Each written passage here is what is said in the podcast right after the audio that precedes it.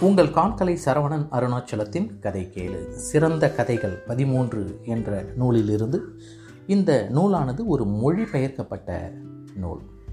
இந்த நூலில் சிறுகதைகள் பதிமூன்று உள்ளன. இப்போது நாம் பார்க்க இருப்பது கர்வத்தின் விலை என்கின்ற உருது கதையினுடைய மொழியாக்கத்தை தான் நாம் கேட்க இருக்கிறோம் இதனுடைய மொழியாக்கம் வள்ளிக்கண்ணன். கதை தலைப்பு கர்வத்தின் விலை. ஒரு முத்து மதிப்பு மிக்கதாக இருந்தால் அது விலை மதிப்பற்றது என்பார்கள். முத்துக்கள் சிப்பி புழுக்களில் விளைகின்றன. புழுக்கள் சிப்பிகளுள் வசிக்கும். அவை சமுத்திரத்தின் அடியில் கிடக்கும். அப்படிப்பட்ட சிப்பி புழு ஒன்றின் கதைதான் இது. இந்த புழு தன்னிடம்தானே பெரும் மகிழ்வு கொண்டிருந்தது. உலகத்திலேயே தான் தான் அதி முக்கியமான ஜீவன் என அது நம்பியது. உண்மைதான் பட்டுப்புழுவும் பயனுள்ளது. ஆனால் பட்டு முத்துக்களைப் போல் அதிக விலை பெற்று தருவதில்லை. எனவே தன்னை பற்றி உயர்வாக எண்ணுவது தகும் என்று சிப்பி புழு கருதியது. ஒரு நாள் கடலில் பெரும் புயல் வீசியது. அலைகள் உயரமாய் வீசிக்கொண்டு வெறியோடு இருந்தன. இயற்கையே பயங்கரமாக தோன்றியது. அதனால் நமது சிப்பிப்புழு மென்மையான தன் கூட்டை மூடிக்கொண்டு கடலின் கரையில் உறுதியாய் கிடந்தது. முயன்று பாதுகாப்புக்காக கரைக்கு போவது தன் தகுதிக்கு கீழானது என்று அது எண்ணியது. அலைகள் வலிதாக இருந்ததால் அதன் தீர்மானத்துக்கு மாறாக புழுவும் அதன் சிப்பியும் வாரி எடுக்கப்பட்டு கரை மீது எறியப்பட்டன. திறந்த கடற்கரையில் தான் இருப்பதை கண்ட புழு எச்சரிக்கையாக தன் சிப்பி மூடியை உயர்த்தியது. இடுக்கு வழியே உலகை பார்த்தது. அப்படி அது பார்க்கும்போதே மற்றொரு பெரிய அலை அதை தூக்கி மேலும் தள்ளி மணலில் விட்டெறிந்தது. இப்போ உண்மையிலேயே கலவரமான நிலைமைதான். அலைகள் அதன் மேலே புரண்டன. அதை உருட்டி புரட்டின. ஆயினும் அதை மறுபடியும் கடலுக்குள் இழுக்க போதிய பலம் அவற்றில் எதுவும் எதற்கும் இல்லை. அப்பாவி சிப்பி புழு அந்த இடத்திலேயே கிடந்தது. கடலுக்குள் திரும்பி போக வழியே இல்லை. அது மிகவும் கோபம் கொண்டது.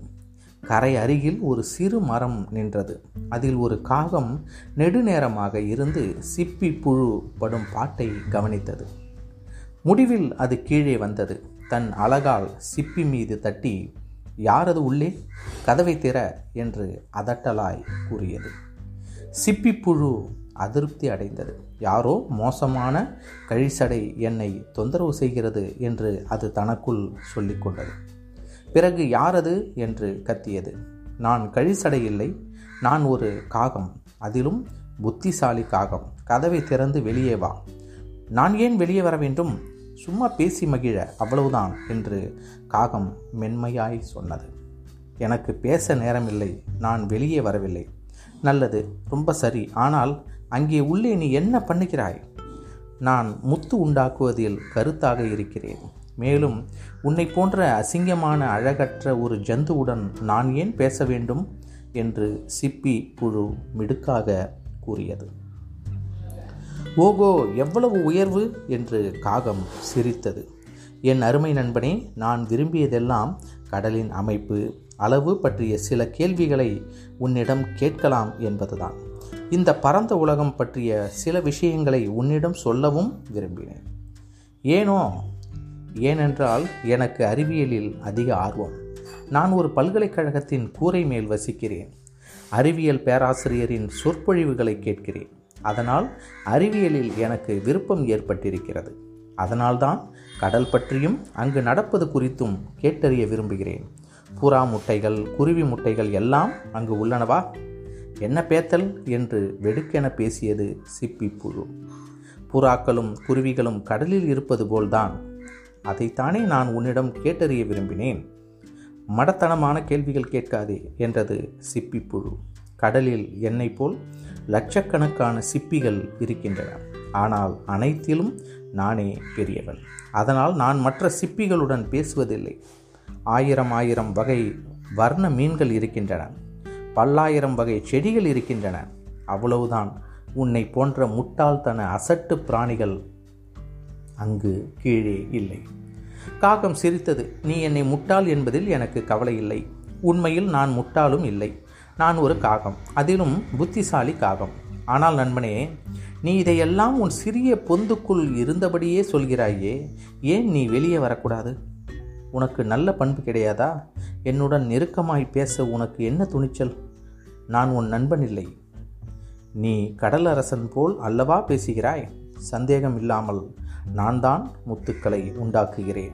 அது கடலுக்கு கீர்த்தி சேர்க்கிறது எல்லாம் என்னால் தான் என்றது சிப்பி புழு.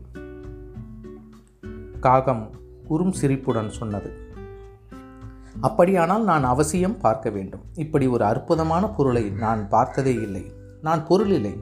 நான் சிப்பி புழு முத்துக்களை ஆக்குவோன் நல்லது நல்லது மாட்சிமை மிக்கவரே தயவு பண்ணி வெளியே வந்து உம்மை காணும் வாய்ப்பை எனக்கு அளிக்க மாட்டீரா? என்று காகம் நகைச்சுவையுடன் கூறியது. இல்லை மாட்டேன். நான் கதவை திறக்க முடியாது. எனக்கு அதிக வேலை. நீ உன் முத்தை பிறகு செய்யலாம். இப்ப கதவை திற. நான் எளிய சாதாரண காகம்.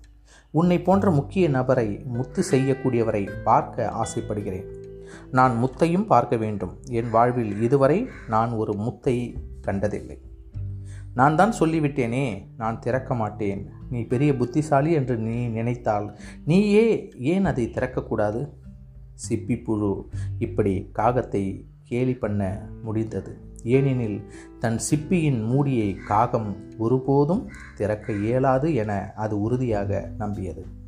ஆனால் இப்போது காகம் கோபம் கொண்டது. நல்லது அதுதான் உன் விருப்பம் என்றால் நான் செய்து காட்டுவேன். நடப்பது உனக்கு பிடிக்காது போனால் என்னை குறை கூறாதே. காகம் சிப்பியை தன் அலகில் கவ்விக்கொண்டு மேலே மேலே பறந்து போயிற்று. ஒரு பாறை அடுக்கை அடைந்தது. மிக உயரே பறந்தபடி அது சிப்பியை பாறைக்கு நேராக போட்டது. சிப்பி தூள் தூளாக சிதறியது. காகன் அதன் பின்னே பாய்ந்தது. சிப்பி புழுவை அழகில் கொத்தியது. ஒரே விழுங்கில் முழுங்கி தீர்த்தது. பிறகு காகம் முத்தை பார்த்தது.